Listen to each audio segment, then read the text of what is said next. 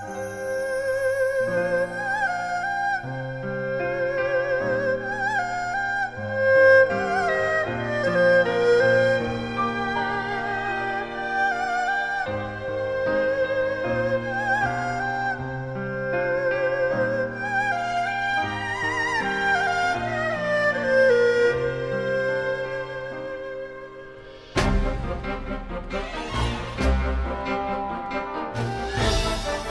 everybody, how y'all doing? I'm Michael, joined by Alex as always. How's it going? And this is another episode of Fallin' Thru Plotholes, a podcast about video game plot lines and how they have a tendency to go off the rails. And this is part three of four of our series about Shenmue, Yu Suzuki's grand epic that was published by Sega. Slightly responsible, according to some people, for basically sinking Sega's hopes and dreams in the hardware market. And uh, this episode is going to be dealing with the development of Shenmue 3, with the fourth episode talking about its plot. So, if you want to learn about the entire Shenmue series, uh, you may want to start with part one. But if you're just here for, you know, everything weird that goes on with Shenmue 3, then you've come to the right place. Welcome. It's going to be great. Alex, how you feeling today?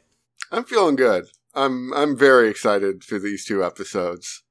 Yeah, I. It's going to be a wild ride. I'm yeah. gonna just tell you that right now. Yeah. It, mostly because we're gonna be talking a lot about um, mobile phone games. Yeah. Yeah, really not exactly what I was expecting when we were going to be talking about, you know, the grand epic that is Shenmue, but mm-hmm.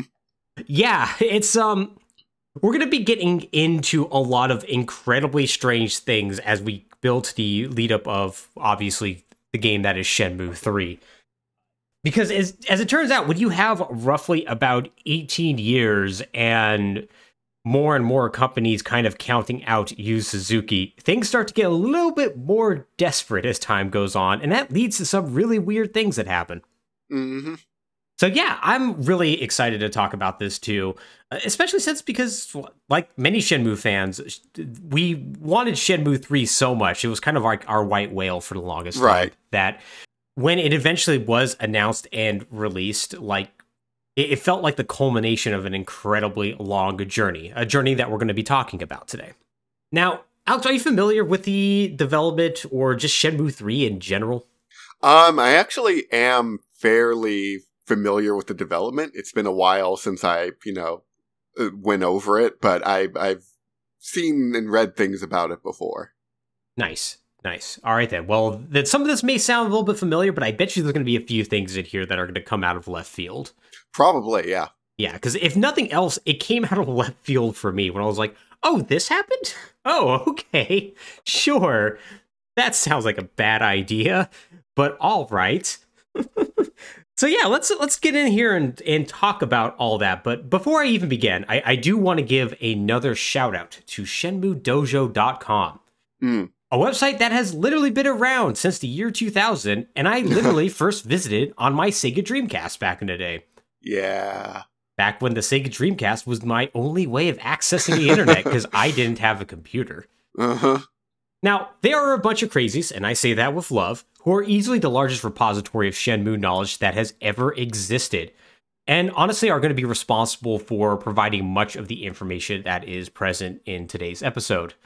Uh, literally they literally have a monthly podcast that is still going today that still is revealing just weird facts about Shenmue. And with you know, given that we're going to be talking about obscure Korean massively multiplayer online games today, mm. it's safe to say I literally could not have done this without them. So I, I right. do I do appreciate all the work that they have done. So when we last left off, Alex, mm-hmm. Yu Suzuki's epic Shenmue was released on the Sega Dreamcast in November of 2000 or November 2000 in the United States to be specific, just in time for a crucial holiday season for Sega. It would def- it would decide if Sega was going to stay in the hardware business, and well, uh, it did it didn't go hot. Nope, no, it didn't go great. no, it did not. Shenmue itself was relatively successful in proportion mm-hmm. to how mm-hmm. many Dreamcasts were out there, selling 1.2 yeah. million copies over the course of its lifespan. But more critically, it didn't really move more Dreamcast off the store shelves. Right. And the following year, Sega would announce they were leaving the hardware business for good. But Alex, this doesn't mean that Shenmue as a series was dead. In fact, far from it. Mm-hmm. More or less developed in tandem with the first Shenmue was its sequel, Shenmue 2. A game whose plot we've already gone over, but we're going to just touch on its development just a hair here because it's going to kind of set up the next 19 years or so. Uh-huh. So, for those of you who don't remember, Shenmue 2 covered Ryo's continuing adventures in China and was slated to be, at least in some ways, a bigger and more impressive game than the original Shenmue. Uh, now, this is despite the fact that it's going to be made for, I would say, far less amount of money than the original Shenmue was. Mm-hmm. And It's kind of something that it was already using established technology that Shenmue kind of put forward. It's really more grander as far as like a story and the places that you visit. Right. Now, this game is going to come out for the Sega Dreamcast. But given that Sega is going to cancel production of the Dreamcast in 2001, it's only going to make its way to the Dreamcast in Japan and Europe. Now, the reason for this was simply because Sega of America didn't see a point in releasing a new game on a dead system, Uh-huh. which, fair. Yeah. This is honestly despite some efforts from AM2, the developers, to translate and localize the game for North America. This is something I actually learned over the course of researching this is that Hmm. there actually is a beta version of this translation. Huh. Yeah, uh, it surfaced two years ago, actually. And it's definitely incomplete in the sense of like button prompts and whatnot are not Right. properly translated and whatnot, but and it's not like dubbed into English or anything like that. It's just Mhm. purely subbed. But still, it was like, oh wow, this actually could have happened. I could have sold my supersonic capsule toys in Hong Kong in Shenmue 2 and not had Uh-huh. to play so many bad QTEs. Ah, what the things I missed. But regardless, it didn't come out, and it was probably the right decision. Now, while sales figures are going to vary for the Japanese and European versions, it appears that Shenmue 2 is going to sell somewhere around 100,000 copies, or Hmm. roughly about a tenth of what the original Shenmue sold. Yeah. Hmm. Now, granted, this was for a game released for a dead system whose inventory was rapidly being taken off store shelves. Yep. So, uh, if anything, this really wasn't as bad as it could be, and maybe actually showed a little bit of promise. After all, if Shenmue did this well on the Dreamcast, maybe if they put it on a successful system, it would do really well. Mm-hmm. Yep. All they had to do was find a perfect platform, Alex. Yeah. That's all you gotta do. And soon after, Sega signed an exclusive deal with Microsoft to port Shenmue 2 to Microsoft's new console, the Xbox, in 2002. Ah, you mean the system that has an abysmal user base in Japan and whose Western user base is primarily more interested in Western style games than Japanese style games? Oh, you know, yeah, just that little thing. Okay. Yeah, a console that sold like, I think, 2 million consoles over the course of its lifespan in Japan. Yeah, that one. Yeah. Yeah. Uh-huh. Yeah, we're going to put this incredibly Japanese game on there. Yeah, Yeah. no, it's going to yeah, be great. Great.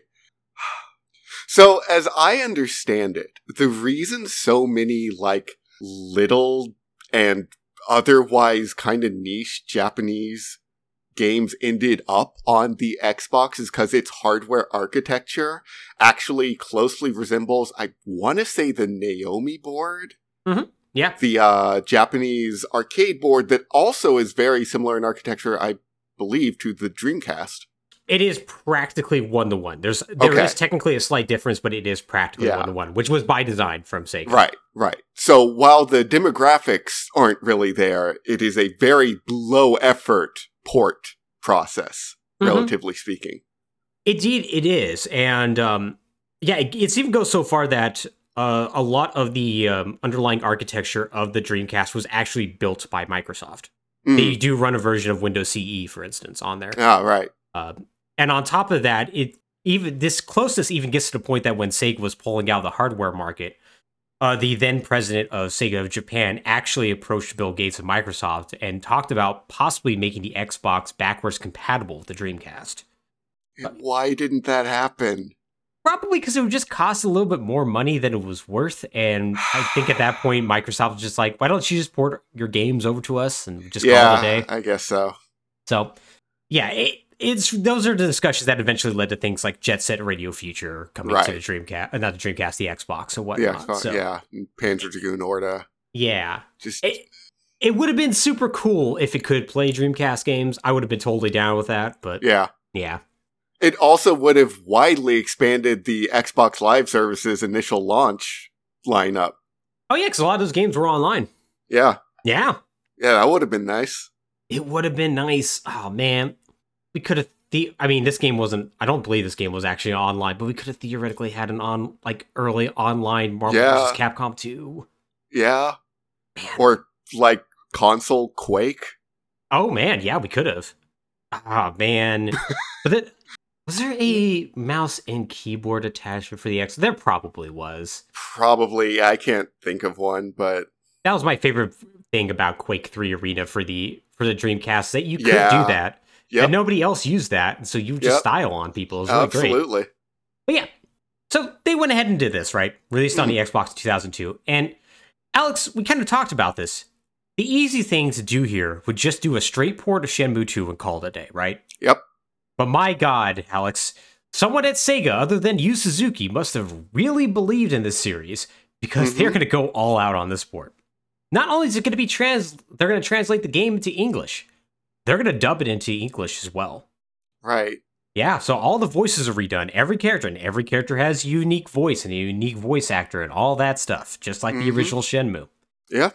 Uh, they are going to update at least some of the graphics, not all of them, but some. They are going to create a four-issue comic that's in, that's going to be included in game, explaining what happened between Shenmue one and two. Information you don't need to know. I No, guarantee it. that that that was what games, especially Xbox games, they just loved their pack-in comics. They really did. That that was kind of a thing this generation, and then the next as well. Yeah, I remember when um, Mass Effect came out for the PlayStation 3, well, Mass Effect 2, and they're like, what if we included an in game comic so you could just make all the choices? yeah, yeah. That that works. Which is an interesting choice.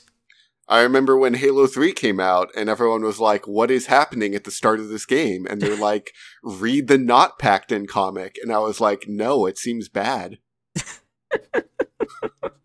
Oh, but what if they did include the comic in the game and then you had to use, you know, your Xbox controller to zoom in on panels? I still wouldn't have read it. I wouldn't have either, because that's a terrible way to read comics. It's awful.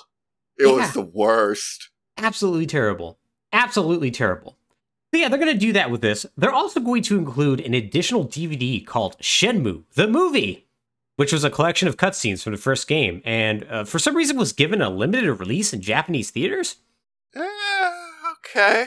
Yeah, it's about 90 minutes long. Uh, Yeah. s- somebody on YouTube apparently found this inadequate and put in all the rest of the cutscenes and made it 4 hours and 30 minutes long, There you go. which is very good. Yes. They even included a photo mode with filters and whatnot. Like, they really went all out with this. It's kind of crazy. Yeah. What do you know? They tried incredibly hard with Shenmue. Alex, you might be surprised that no one bought this version. I'm not. No. Me neither. Uh, to be fair, like, I'm trying to think what Sega game was successful on the Xbox. None of them. Because there were a lot, and none of them sold, even the great ones. No, they really didn't. Like, Jet Set Radio Futures sold roughly a similar amount to Shenmue 2, which is going to be a, uh 230,000 co- uh, copies. Mm-hmm. So, like, yeah, it's not going to sell a whole lot. And I think uh, Panzer Dragoon also sold a similar Yeah. amount. Not uh, Otogi and Otogi 2 definitely didn't chart that well. Gun No. Valkyrie was bad, but also didn't sell that well. Mm-mm. No, it did not. No, this, Freaking was it Crazy Taxi 3? Was it a fully new Crazy Taxi game? it was a fully new Crazy Taxi game that they made for the Xbox. Yes, no one cared about Crazy Taxi in 2002, 3. not that version of Crazy Taxi, Nope. anyways. Yeah, no, oh, nothing did Oh, well for that. There's a reason Nope. why Sega doesn't make original games anymore that aren't Yakuza and Sonic. Yeah. Yep. This is this is the reason why they're now the Persona and um, Total War publishers. Yeah. and the Vocaloid publishers. yeah, which granted that has worked out very well. Yeah, no, they're they're making the right moves from a business standpoint. Just Mhm. stick with the franchises that you don't have to put effort into. Yep. Yep. Ah, it's, it's the thing that makes me sad, but also like, yeah, I can't blame you. Yeah. So, yeah, once again, sold very little. Especially bad when you consider that, unlike the Dreamcast, the Xbox actually achieved some level of success, hmm and that it actually achieved that success from pretty much day one. Like the Xbox actually had at that point the most successful console launch, like ever. Like it Right. literally pre-sold one and a half million units in North Mhm. America alone. Like it's it was crazy success, successful, and that like it immediately tailed off afterwards. But still, Right. course of its lifetime, 26 million consoles is nothing to sneeze at. Yeah, no, it's it was a very successful console and like that launch is especially crazy given that it launched with Halo and Oddworld was pretty okay, I Hmm. guess. Yeah, pretty much. Yeah, it was a. There wasn't a whole lot of games. There's a reason why uh, I think like 40% of all console owners had Halo or something like that. Uh-huh. Yeah. that was it. but yeah. Now, once again, we kind of touched on this. This wasn't necessarily a Shenmue problem. This was a Sega problem. Right. Kind of made the wrong bet going with Xbox in this case. hmm But regardless, there was simply no way to justify continuing the Shenmue series from this point out. Mm. Shenmue was now free to disappear, never to be really talked about again. And by never talked about again, I mean Shenmue wouldn't shut the hell up about Shenmue. And by Shenmue, Yep. I mean Shenmue fans. Yep. and Alex, I was one of those people. I think we all have that Sega franchise we won't shut the hell up about. Yeah, we all do. What was yours? Probably Panzer Dragoon. Hmm, I feel like there's another one. I mean, it in, in my my heart always has room for things like Ristar and Vectorman and Gunstar Heroes. Yeah, yeah. But I think Oh no, sorry. Skies of Arcadia is the most personal one for me. oh, yeah, Panzer yeah. Dragoon is second place. Speaking of series they tried really hard with and then just it would fail to sell even though they're great games. Yeah. Yep, Skies of. Arcadia needs a Oof. sequel that nobody will buy. Amazing. One of the best JRPGs ever made. It is. Fucking my god. would not sell. just a game that is top. Okay, we're going on the skies of Arcadia tangent. Yeah, we the hell yeah, we are. like that is a game that from start to finish is perfectly comfortable with what it is. hmm Practically has no flaws other than the fact that the encounter rate is way too high.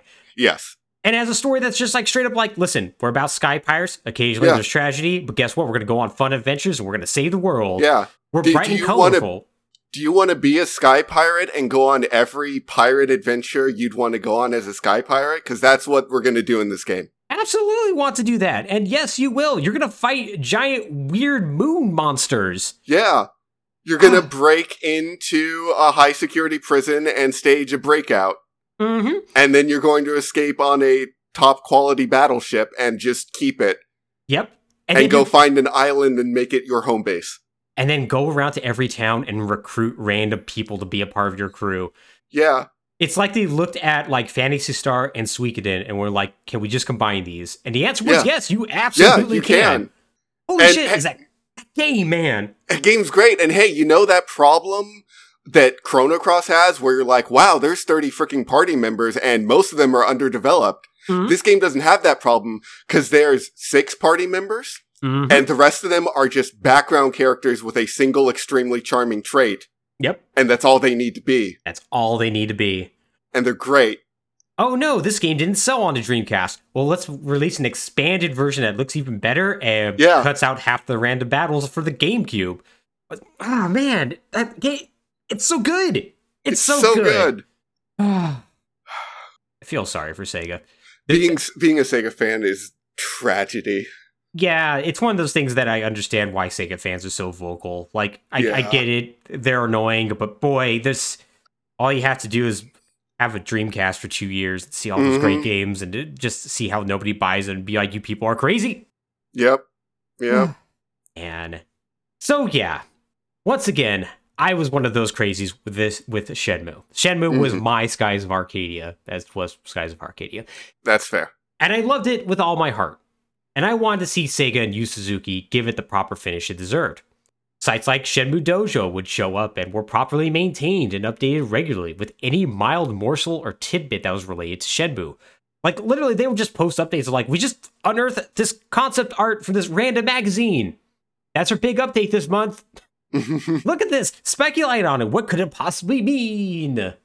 The answer is nothing, but whatever, man. I got it. Yeah. Now, this would lead to like some really fun things where they would like translate like random like Yu Suzuki interviews that he would give out on like entirely different subjects, like his Ferrari, whatever. Uh huh. Yeah. or like talk about vague like sh- like uh, earnings reports from Sega talking about Shenmue. Usually, them saying, "No, we're not making another Shenmue." This constant fervor is what's going to lead to so many gaming journalists and video game execs getting annoyed at fans for asking them if there are new plans for Shenmue, which they would mm-hmm. reply once again, no. No, it's not. There are no plans Yep. for Shenmue. There will never be plans for a Shenmue. At one point, it's going to be the most requested game for both PlayStation and Xbox platforms. While I think it would be dumb to say that everyone wanted a new Shenmue game, there was definitely a very vocal minority who wanted a new Shenmue game. Now, it seems like it's an awful lot of energy being put forward by fans of an admittedly ambitious but ultimately unsuccessful series. Uh, one that seems like it should be impossible to maintain for 17 years between Shenmue's 2 and 3, right? Like, how do Uh-huh. you maintain that enthusiasm? And upon listening to a bunch of uh, podcasts from Shenmue Dojo, the answer was actually got really tough after a while. hmm They Yeah. all- they seem to all stick together just out of this shared need, like a weird Sega found family of like, but what if one day? What, But what if? if? What if?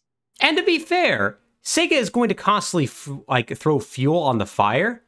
And this first splash of diesel is going to come in 2004, the little game called Shenmue Online. Alex, I think it's safe to say you haven't heard of Shenmue Online, but you just sighed, so maybe you have. I I am familiar with its existence as a disappointment. I think is how I would phrase it. Yeah, that sounds about right. Yeah, Shenmue Online is going to be a disappointment. It's going to be a very interesting disappointment, but a Mhm. disappointment nonetheless. And if you were like me in 2004 and were a huge Shenmue fan, you were undoubtedly excited about hearing Shenmue Online. Like my online friends who I still talk to today, like Mhm. we were like, "Oh man, they're making a Shenmue Online. Oh man, that's going to be crazy. They're going to finally finish the story." There's at least going to be a chance where they're going to continue it. It's going to be cool. And maybe it'll be a gateway to a proper Shenmue 3. Ah, we would all be disappointed to learn this game was actually a South Korean MMO meant for release only in East Asia. yeah, yeah, that sounds about right. This is gonna be a reoccurring thing. So let's briefly talk about this game. So you would create a custom character who would belong to one of three clans, led by a different character from the Shenmue series. Like one would be led by Ren, the other would be led by Shenhua, the third would be led by Dead some person. And as you would complete tasks for them, you would see some sort of story play out and eventually meet up with the Shenmue Masters. That's what they're literally called, such as Lan Di and Ryo Hazuki. Isn't It- Shenmue a tree? It is a tree that also has kung fu masters. Kung fu You tree. know what? It's not even like inconsistent. It is not, no. being a kung fu master is like being a tree. You need to have Yeah. patience and your skin needs to be bark. Now, it would mostly take place in Hong Kong and Macau. Uh, Yu Suzuki would very uh, excitedly tell people they could play, they could gamble in that game, and would feature Sega arcade games and other interactable elements you would normally see in Shenmue, and would even feature some fantastical elements like the ability to shoot fireballs and whatnot Yeah, sure. Fans did not like the part where you could shoot fireballs. Yeah, I, I believe that. All of this would be overseen by Yu Suzuki himself and would advance the epic story of Shenmue in at least some way. Alex, uh, would you be surprised to learn the development of this game was an absolute nightmare? I would not, no. It is a Korean MMO, so I would assume by default. Yeah, yeah, and that would be a very, very safe guess. You probably are also not surprised to learn that Sega is going to bring all this trouble on themselves. Yeah, yeah. Mm-hmm. Because this is early 2000 Sega. Yeah, it's what they do. Yeah, they don't make good decisions. No. So, how this is going to go is that in 2005, Sega contracted JC Entertainment, a company that was known for doing various Korean MMOs that you've never heard of. Now, they did this in order to help develop the game. The problem is that Sega, though, didn't want to take a whole lot of risk on this. Can't blame them on that. Okay, but then don't make an MMO. or don't make a Shenmue game. Or Really? yeah, both. I, I don't even know how this even project even comes about. Like, Honestly, yeah, like Shenmue's supposed to be dead and you don't have the financial stability to invest in an MMO, even a Korean one. Like it's the most competitive survival of the fittest market. hmm especially in Korea, where MMOs are incredibly big, and there's at this point already some incredibly successful ones, like Maple Story and all that. Yeah. Like, yeah, this is um, this is an idea, is what I'm trying to say, and it don't seem like a good one. It's it. It seems like Yu Suzuki's still having a little bit of push, and he's the one pushing it forward. That this is complete speculation. I have no idea why Sega made this decision. Right. But yeah, point is, they don't want to take a risk. So, in order to help out with the cost, they struck a deal with JC Entertainment where they would own 50% of the properties of Shenmue Online. So, like the assets and whatnot. Not the cons, well, some amount of the concept, though all, they obviously would not own the IP of Shenmue. hmm Now, they never specify any more what that actually means. Uh, so, once again, probably presuming assets, gameplay concepts, and likely the overall sales once the game comes out. Now, this is obviously generous.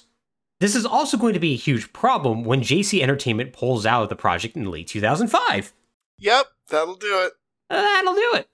Now, Yu Suzuki in an interview would say that development was continuing steadily on this game after this occurred, Uh huh. But there was obviously legitimate concern about whether or not this game could even release at this point.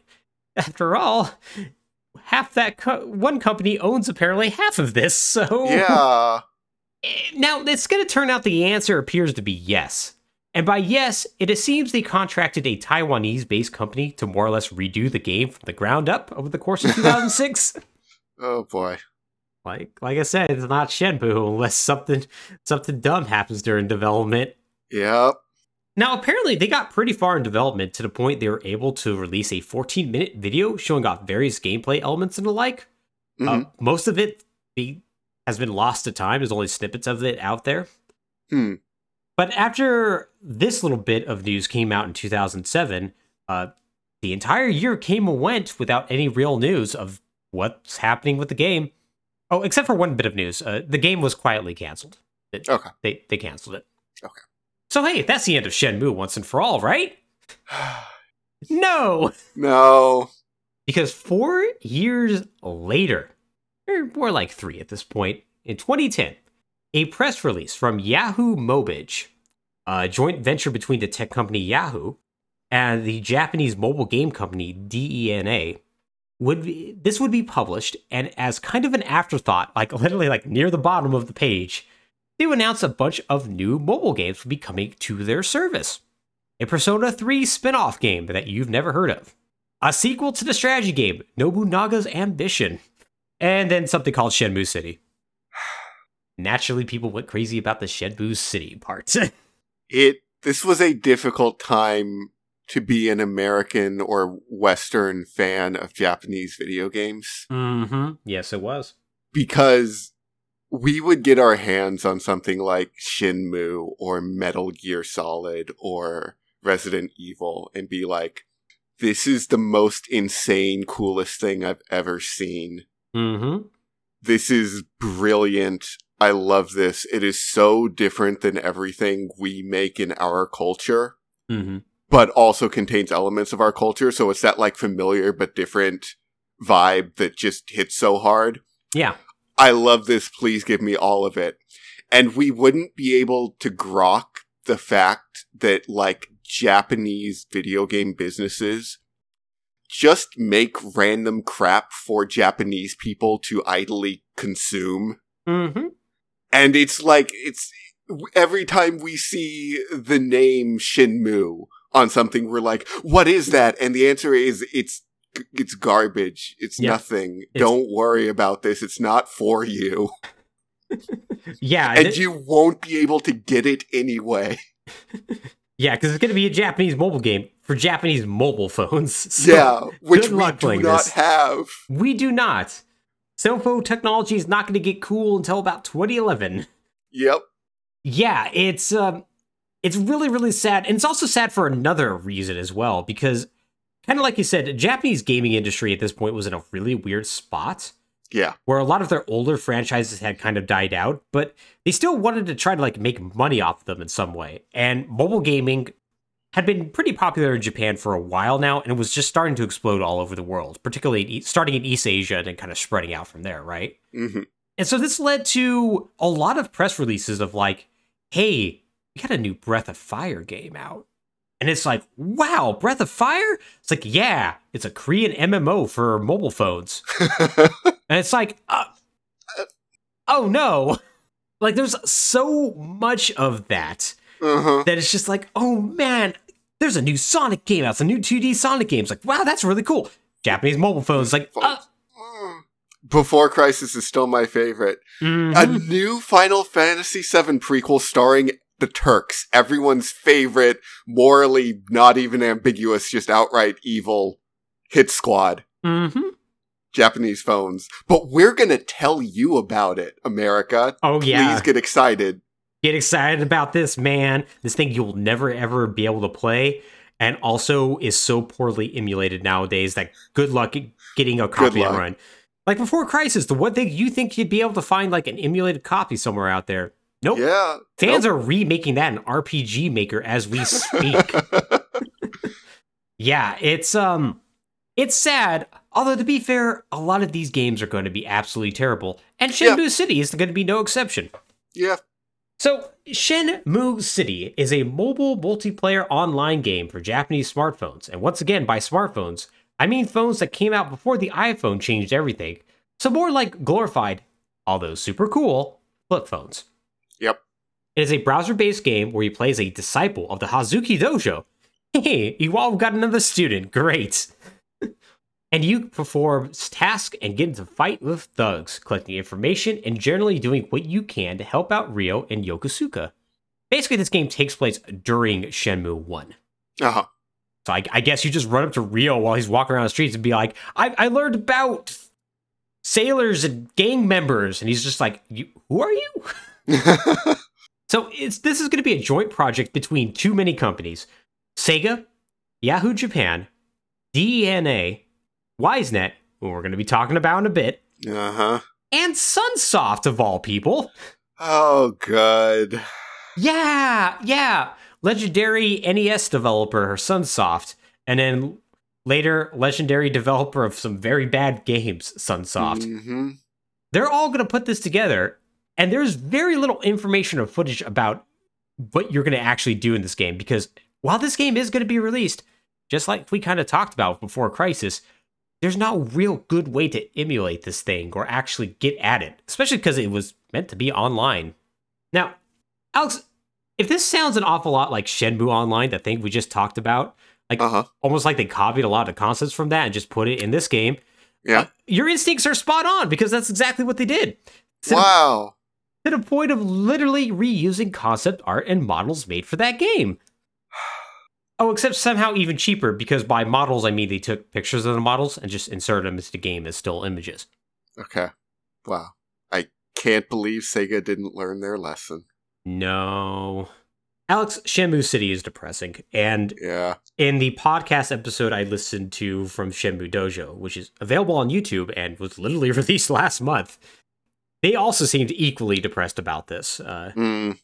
And that's probably because in 2010, this was probably the most depressing time to be a Shenmue fan. Like this was Yeah.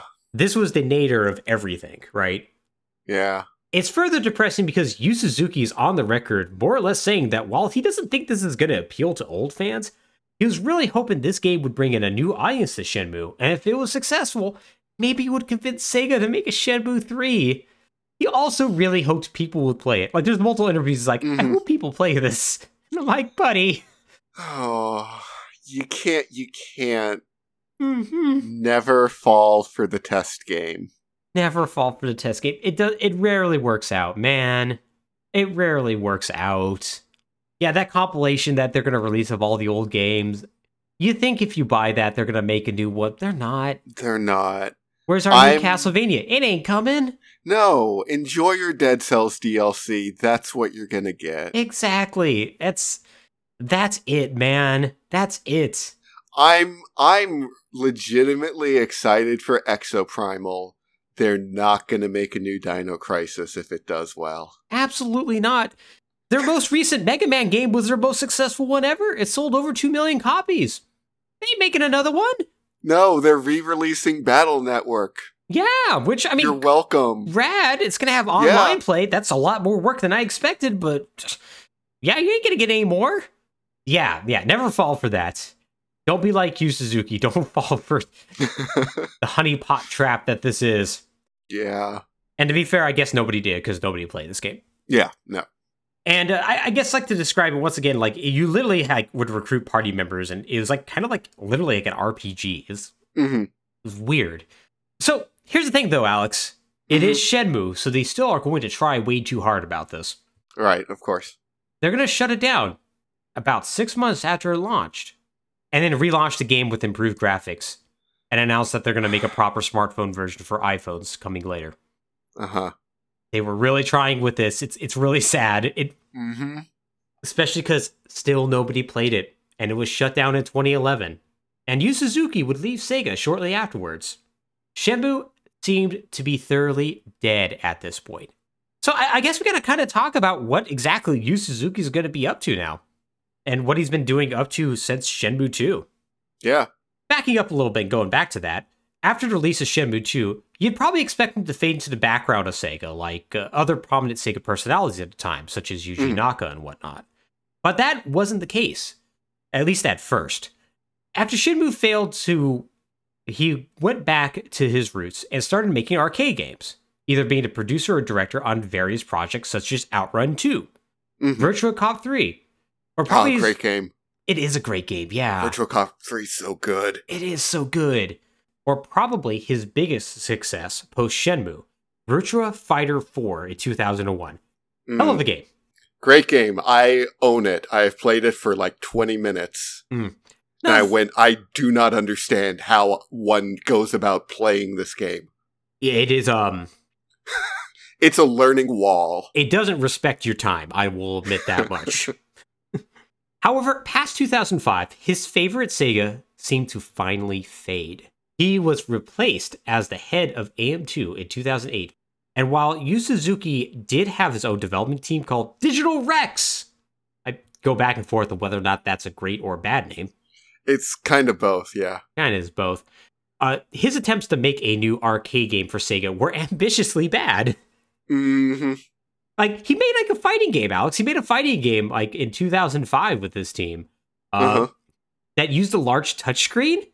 That Oh, basically you had to do rapid movements on it to do like fighting game moves. It was like kind of like, described as like Dragon Ball Z. Uh-huh. Uh, it was better known for just ruining people's hands because it turns Yeah. out you get a Mhm. lot of friction burn doing that. Yeah. Yeah. Yeah, it, it would not be released, but it would cost a lot of money to make. Great. Yeah, it, it just seemed like by this point he'd finally lost his touch, right? hmm Uh, Suzuki seemed to see the writing on the wall, and in 2008, he formed an independent company while still at Sega, YS Net. As described on their About Us section of their website, YS Net is characterized by its agile development capability, owing to their, in their words, our small team of elite professionals. We quickly give shape to ideas, experiment, and condense the reiteration process to refine planning. Striking a balance between conceptualization and testing, our development focus is to turn thoughts into actions, creating the games of tomorrow. End quote. Boy, this sounds a whole lot like another company I could name. Mmm. Could it now? In their 15 years of existence, they've made two games, Alex. Their most Uh-huh. recent one came out literally last year. Uh, Air Twister, I think it's called. It's a Space Uh-huh. Harrier setup. okay. So uh, That- I'm not sure how agile they are. Regardless, when Suzuki left Sega in 2011, he immediately transitioned more or less full time into making YS Net the foremost independent Japanese developer. And by that, I mean he traveled to various shows and conferences, such as the Game Developers Conference or the Monaco Anime Game Show.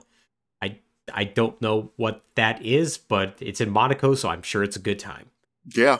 uh, to basically talk about how cool Shenmue was and how he would be open to fi- open to finishing the series if Sega would let him. It should be also noted that he is, and I believe still is, a consultant for Sega to to this day Huh. during this time. Uh huh. Now, if you listened to this podcast before, you might remember that this is a trend of le- legendary developers who left their original company. But would be totally still down to make their old games. You know, if you wanted to, Mhm. wanted to let me do that. You would also know that this usually doesn't go all that hot. Usually not. However, there was somehow a bit of hope that this would actually happen. Once again, Shenmue fans are kind of crazy. And so, despite the fact that there hadn't been a proper Shenmue game in about uh, 10 years at this point, uh, they simply would not shut up about Shenmue. And Mhm. it kept hammering companies such as Sony and Microsoft to do something. Anything to get a Shenmue title on their respective console. This isn't me pulling this out of thin air, by the way. In March of 2014, Phil Spencer, then the newly appointed head of Xbox at Microsoft, said the number one game requested was Shenmue, calling the request his team was constantly getting from the big Shenmue contingency. He then immediately said, We're not making a new Shenmue game. It's really funny because like the article introducing him like literally has multiple paragraphs dedicated to people being like, Are you making a new Shenmue? And him being like, No. Glad you're excited, but I hope you get what you want one day. to be fair, he may be the right person to ask because he's the person responsible for bringing Phantasy Star Online to to like North Right. America. So he's right. he he he can make it happen when he wants to. Right. He has his finger on the pulse, but his finger was on Shenmue's pulse, and he was like, nah, th- there's no pulse here, man. Yeah, the thing is dead, man. Rigor mortis has set in. Yep. So yeah, while there's no plans for Shenmue, it still underscored that there was a vocal minority who wanted this game. And theoretically, if someone were to put up the money to make this game, it could make for a splashy headline at the very least.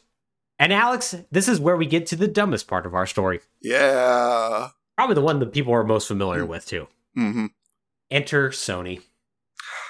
Because Boy, just you want to talk about the champions of throwing money at dumb ideas. Sony's pretty high up there. Although to be fair, as we're gonna learn, eh, maybe they didn't throw a whole lot of money at this one. Well, also, yeah. But regardless, they see this demand and he said, Yeah, we want a piece of that. hmm And so at the 24 edition of the Games Developer Conference, Sony approached Yu Suzuki, not the other way around. They sought him out. And they're Hmm. like, hey, uh, what if Shenmue 3 was a console exclusive game for the PlayStation 4? And uh, if you could get funding for this, we'd be happy to help you market and publish it. And Yu Suzuki was like, I'm going to make this happen. And so, one year later, on June 14th, 2015, Yu Suzuki tweeted a photo of a forklift. Fans went crazy. God.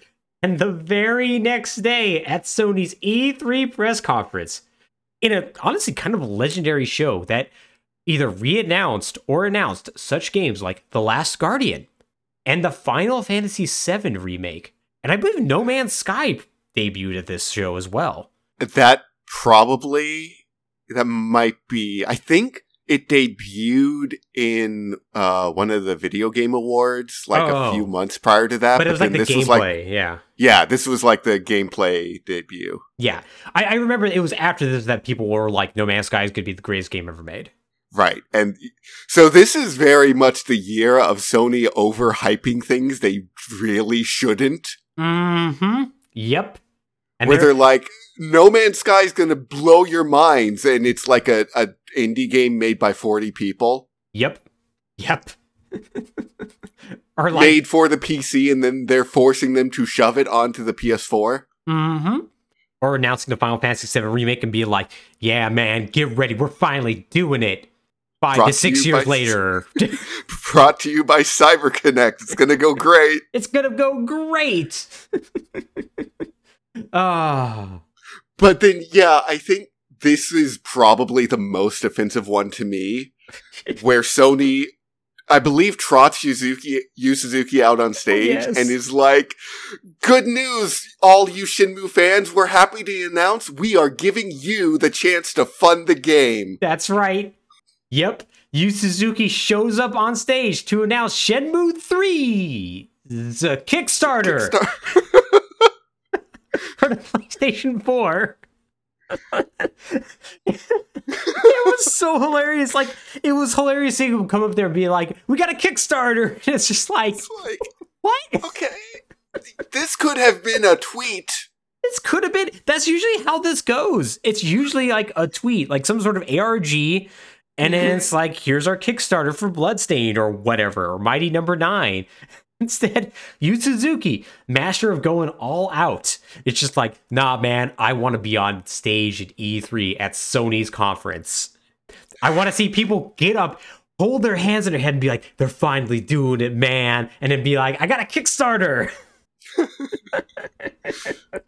Here's my URL that includes the word save Shenmue. Only you can save Shenmue. Only you. It is Thanks, Sony. It is so in line with Shenmue. This grandiose way to Ah. announce something that isn't complete. Yep. Yeah. Honestly, yeah. Oh, it's amazing. Now, we've talked about Kickstarter multiple times on this podcast, but as a reminder, it's a crowdfunding platform where users can contribute to a project, basically put money towards it, that if it meets its goal, it will then be distributed to said project for them to use and try to make said product. They don't have to release it, and it doesn't have to be good. Yep. Now, around this time, it was the perfect platform for old creatives to go and pitch their spiritual successor to whatever franchise they were famous for. Once again, see uh, Koji Igarashi for Bloodstained making his Castlevania send up, or hmm um, Kenji Inafune, you know, making Mighty Number Nine, you know, stuff like that. Uh, it was either famous for that or for random fans to go on and try to kickstart new games in a franchise they totally don't own, hmm such as the idiots who tried to kickstart Battletoads. And were were offended to learn that they apparently can't do that. Yu Suzuki, though, being the legend he is, somehow managed to do both.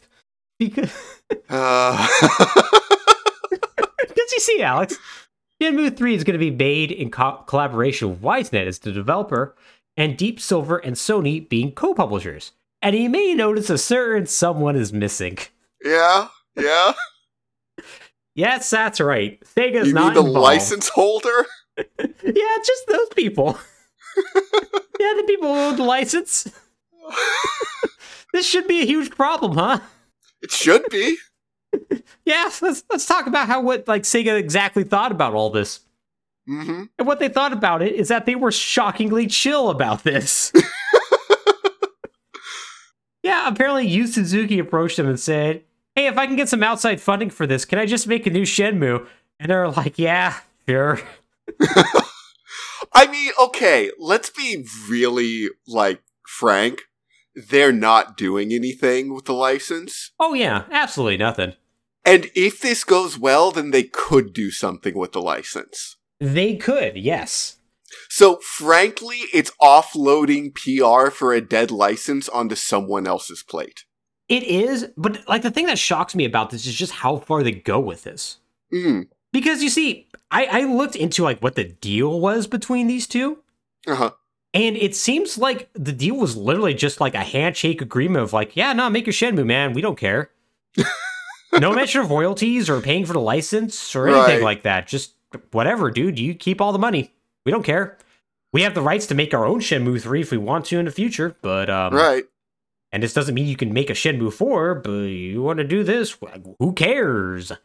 So like yeah, it's just it makes total sense from a PR perspective to do this, but like from like a corporate perspective, you figure they'd want a piece of that pie. And You would you would think, but but no. So yeah. It's one of those things I think with Yu Suzuki still having a foot in the Mhm. door of Sega and whatnot, and still Right. probably having a few people in there being like, man, it's Yu Suzuki right, probably like, yeah. went a long way, right? It's not like Yeah. um um it's not like Kenji Inafune coming back to Capcom being like, "Hey, I'll still make Mega Man games for you." And they're like, "No, you need to No. leave. yeah, Literally do not set foot on our property. We will arrest you. right. I mean, to be fair, some of Yu Suzuki's later games weren't that you know incredible, but he also didn't like send the company on a death spiral. Well, some Eh. argue that he would, but hmm, you." Yeah, yeah. We- We've made the argument that Shenmue probably didn't cause all that, but it did not Right. help. yeah, no, Yeah, that's fair. he didn't burn bridges. Right. and Sega didn't burn bridges with him. So it, this it makes sense why this worked out. Yeah. Now, YS Net couldn't include stuff like Sega arcade games or Sega branded capsule toys like the original two games. Sure. So, and I suspect they weren't allowed to like reuse any proprietary code from like the original Shenmue because I'm getting a lot of things about how Shenmue controls and like operates is going to be quite a bit different. hmm But this is still, once again, is just ridiculously generous from a corporation that, at least on its face, had nothing to really gain from it. Right. So the same day Shen- Shenmue 3 was announced, the Kickstarter went live with a goal of $2 million. And it met its goal in 8 hours and 43 minutes. Yep. You better believe somebody was keeping track of that and made sure to note that it took 8 hours and 43 minutes. Yep. That makes sense. People clearly wanted a new Shenmue, and by the time the 30 day period on Kickstarter was over, it raised $6.3 million. Now, it didn't meet all of its stretch goals, of which it had 29, because of course it did. Of course it did. Yeah. It's like, yeah, if you give us uh, $12 million, we'll put in a new village. It's like, okay, cool. Uh, You should concentrate on just making the game you want to make, man. you really should. But that still is well above what it was shooting for, and at the time was the most ever raised for a video game on the platform. Combined with other crowdfunding projects, YS Net would ultimately have about $7.1 million to make their ultimate game. Now, if you remember, the original Shenmue cost somewhere around 40 to 70 million, depending on who Right. you ask. hmm And video games have only gotten more expensive since then. Right. Seven million. Yeah, the- oh. Th- this was never going to fund Shenmue 3. No, it's not, because seven million or so is just not gonna do it. And to be fair, that's not all they're gonna have. After partnering with Deep Silver, uh, publishers of usually just the weirdest stuff, hmm the budget would ultimately end up having roughly about 20 million. It's still a far cry from what Yu Suzuki used to have, but enough Right. to make something weird. And this man is gonna make something weird. And so development began on Shenmue 3. So, Alex, it's 2015. It's been 14 years since Shenmue 2 was first released in Japan. And it's Mhm. clear that Yu Suzuki has learned at least some lessons when it comes to big budget game development, right? Right? How about I let this quote from Ryan Payton, who worked with Yu Suzuki on Shenmue 3's Kickstarter, uh, to Mhm. dash any hopes about that. Yay. Quote, because I'm a fan, I remember reading about the immense budget of Shenmue and how that might have led to the franchise's long-standing hibernation, says Pax, uh, says Payton. And I was really worried about how Yu Suzuki was going to be managing the budget of Shenmue 3. And maybe unfairly, he has done an incredible job building a really big game with a relatively small budget. But again, Yu Suzuki is a visionary, and he's very stubborn. He does not want to compromise. End quote. Mm. hmm Mm-hmm. mm Yu Suzuki apparently agrees to an extent, as he'll go on to say, quote, In the previous Shenmue games, I had a bigger team, and because those team members kept bringing new ideas to the game, I had to continually change or correct things. There were many redos. we were all doing things again and again and again. For Shenmue 3, I'm more involved directly in the details and all the elements of the game, so there is much less to redo. As a result, the effectiveness of development is much higher than the originals. End quote. Now, oh boy. I want to say that Yu Suzuki is not a native English speaker, so these are translated quotes, Right. or at least the second quote is translated from from Yu Mhm. Suzuki. I would want to give him to the benefit of the doubt that there's some parts of the translation that just maybe didn't cross over.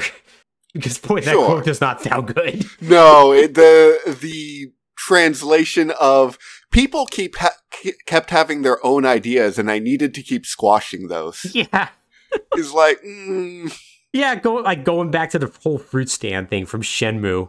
Like uh-huh. of like, what if we just made it a simple 2D texture? He's like, no, render the fruits. yeah, it's like, oh, you didn't you didn't learn about this. Oh no. Yeah. Oh no. Yeah. Alex, a lot of not only what I just said, but the, this next section is going to come from an article on GameInformer.com titled Mm. Inside the Bizarre Development of Shenmue 3 by Ben Reeves. And oh my god, is it a read? I'm going to definitely link to this in the show notes. Uh, like he talks about like at one point he and Yu Suzuki get stuck in traffic. Like this is kind of aside from Shenmue 3. I just want to I want to mention this because it's funny. Uh-huh. They just start like watching episodes of Fuller House on Yu Suzuki's phone while they're stuck in like a two hour traffic jam. Wow. There's like he, he like makes a joke that like um hey, yeah, this is you know, Shen Shenmue is just heavily based upon like Full House. Like he's not Mhm. serious about it, but it's like it's kind of one of those things where it's like I almost could believe that. Yeah, yeah, almost. Like during the car ride, he also talks about how when he was developing Shenmue, he would watch one movie every day for inspiration and did that over a two year period, which means this man watched over 750 movies. Uh huh. Like it's a really great read. Like, it's just insane quotes from Yu Suzuki constantly. so basically, though, the development of this game is exactly what you'd expect from a Yu Suzuki helmed project at this point. A needless amount of detail on the things that otherwise shouldn't matter, and a level of control that other directors would probably delegate. Alex, I think uh, two episodes ago you mentioned that you think Yu Suzuki doesn't really play video games. That that is the impression I've gotten specifically from the things I've read about Shenmue 3's development. Oh, okay. Then you probably are familiar with this next quote about. Yeah, probably I am. Yeah. Yeah, that seems to confirm this fact. Quote In the real world, if you see some door and you want to open it, you open it. In the real world, you can touch and move everything.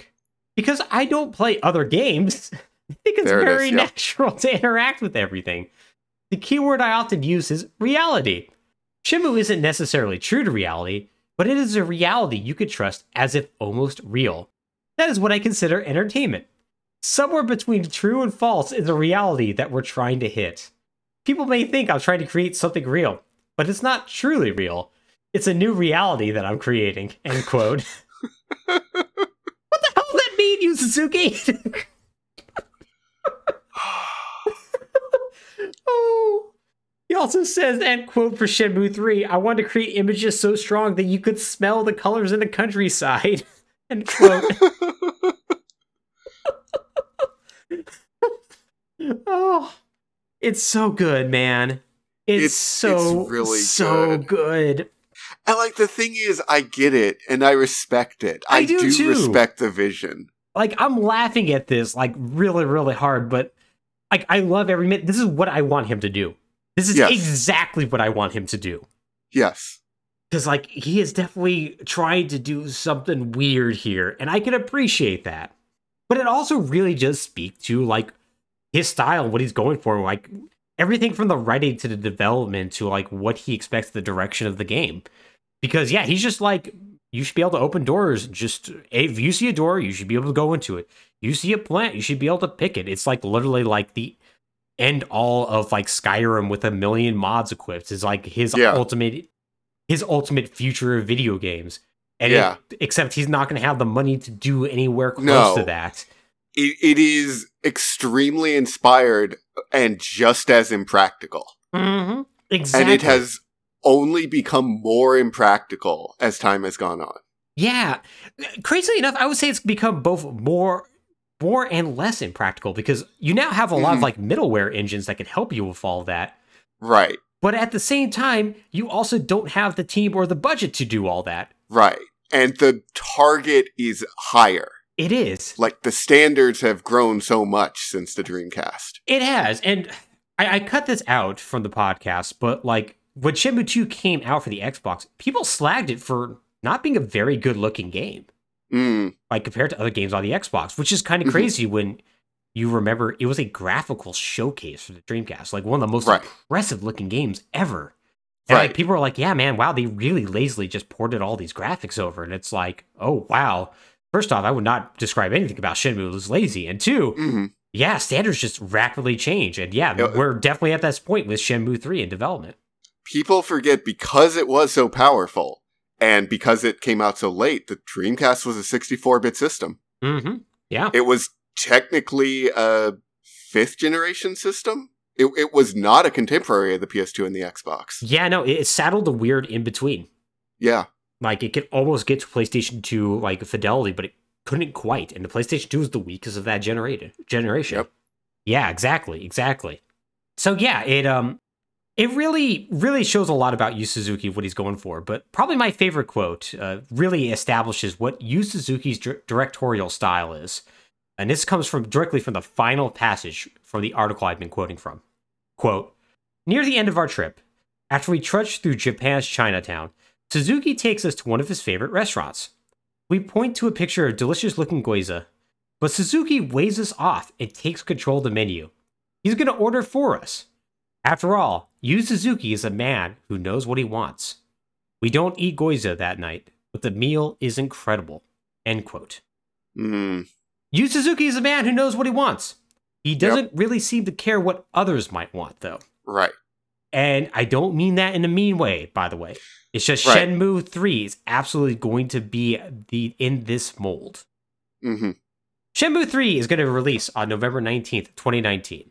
Uh, there is going to be a delay. It was initially going to be out in, I think, 2017 or 2018, but then um, graphically it just wasn't coming together. Like, they released some, like, images and some videos of it, and people went, man, they moved stiff. And they went, we're sorry, we'll fix it.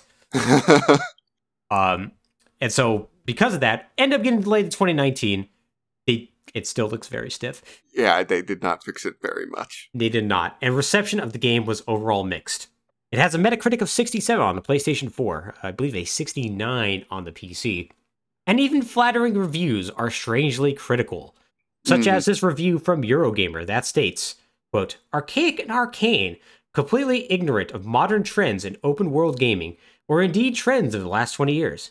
It looks and plays like a Dreamcast game that's as off kilter, maddening, magical, and majestic as the original Shenmue games. Both all time classics. I think there's good reason to rejoice in that. End quote. And I think that's probably the best point to leave this at. hmm Shenmue 3, from what I understand, is actually going to do decently well for YS Net. It's not going to be an overwhelming success. It's not going to be necessarily a failure either. Right. Essentially, money is going to be made back, but perhaps not necessarily in a way to mean that a Shenmue 4 is forthcoming. Especially right. when you realize it's been four years and we have not heard anything other than people on Shenmue Dojo being like, Is this news about Shenmue 4? And Yu Suzuki being like, I would like to make a Shenmue 4.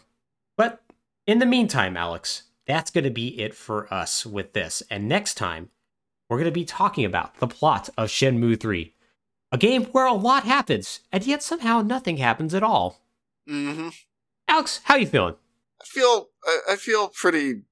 I don't know, man. This is such a weird series. It really, really is. It just, it tries hard, man. It tries very, It very tries hard. so hard. It is like if Monolith had never given up on Xenosaga. yeah,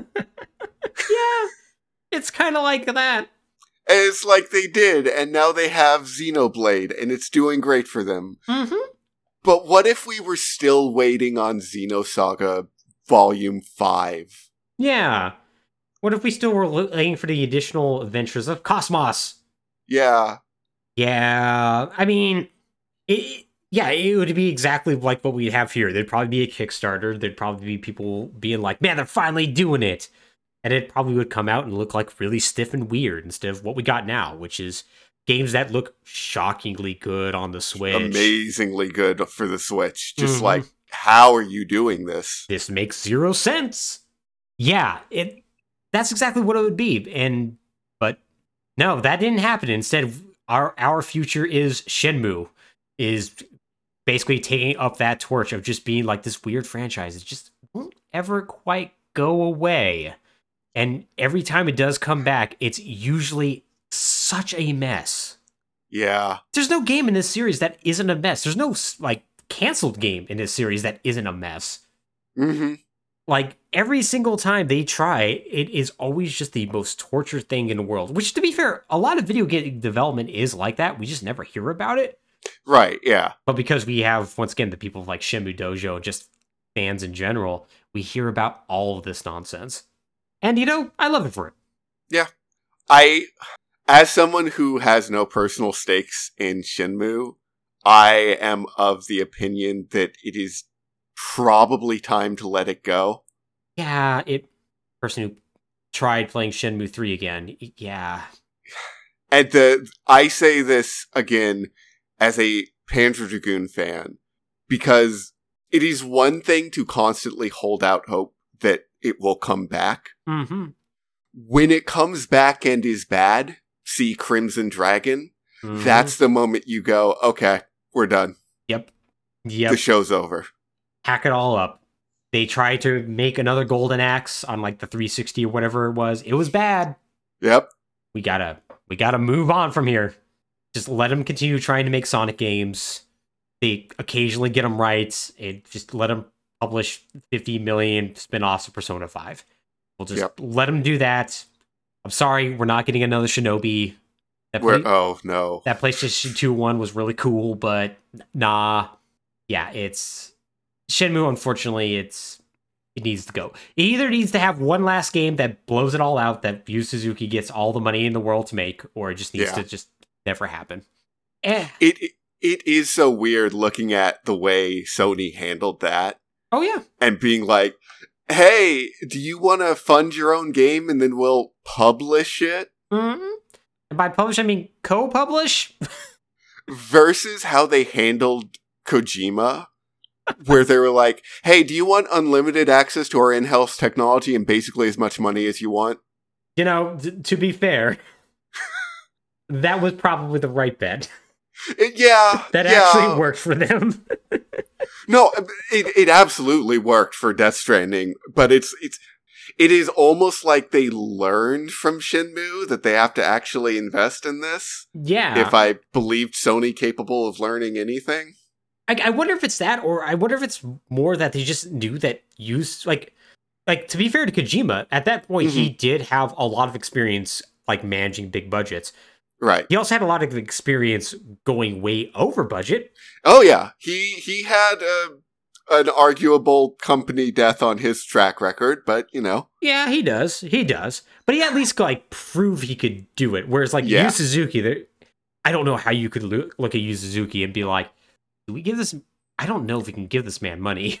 he he is not what I would call a safe bet. No, You give Yu Suzuki like twenty million dollars, and the man's gonna go buy like twenty pairs of nunchucks. And he's like, "I need to learn how. I need to learn how to use these because we're gonna we're gonna have a section where you have to use nunchucks." Mhm. And- and, and- you're like, is that a core part of the game? Nah, it's gonna be a mini game, Oh, and it's like, "Oh, you no, buddy." And it's like he's not trying to grift you. He just really No, thinks that needs not. to be in there. Yeah, he's he's just legitimately fascinated. And that's I think the most interesting thing about the way he does it is a lot of avant-garde game designers when they're gripped by like a fascination with something, they will make the game around that. Mm-hmm. Yeah, Like they will dedicate themselves to understanding that and then make the entire game sort of around that. Yu Suzuki has that same level of fascination and passion and dedication, but it is just a part of what he wants to make the game about. Yeah. Yeah, exactly. Exactly. Cuz yeah, he wants he wants to make a really cool Chinese kung fu movie, but then he also wants to have duck races. and he wants you to be able to raise your own duck. And then the duck will practice kung fu with you. Yeah. This actually happens in Shenmue 2. The duck There- doesn't n- duck doesn't come back in Shenmue 3 as well, which is bullshit. Anyways, it is. Uh, yeah. Yeah. Ah, well, we're going to learn a little bit more about all the dumb things you could do in Shenmue 3. But in the meantime, if you want to learn about the other dumb things we talk about in Shenmue or other video game series, you can go to ftp.podbean.com or search for Fallin' Thru Plotholes on your podcast service of choice. Leave us a like, review, and subscribe, and all that other good stuff. We do really like to hear about how we're doing. But with that, Alex, I appreciate you doing this as always. Of course. And take care, everybody. Take care.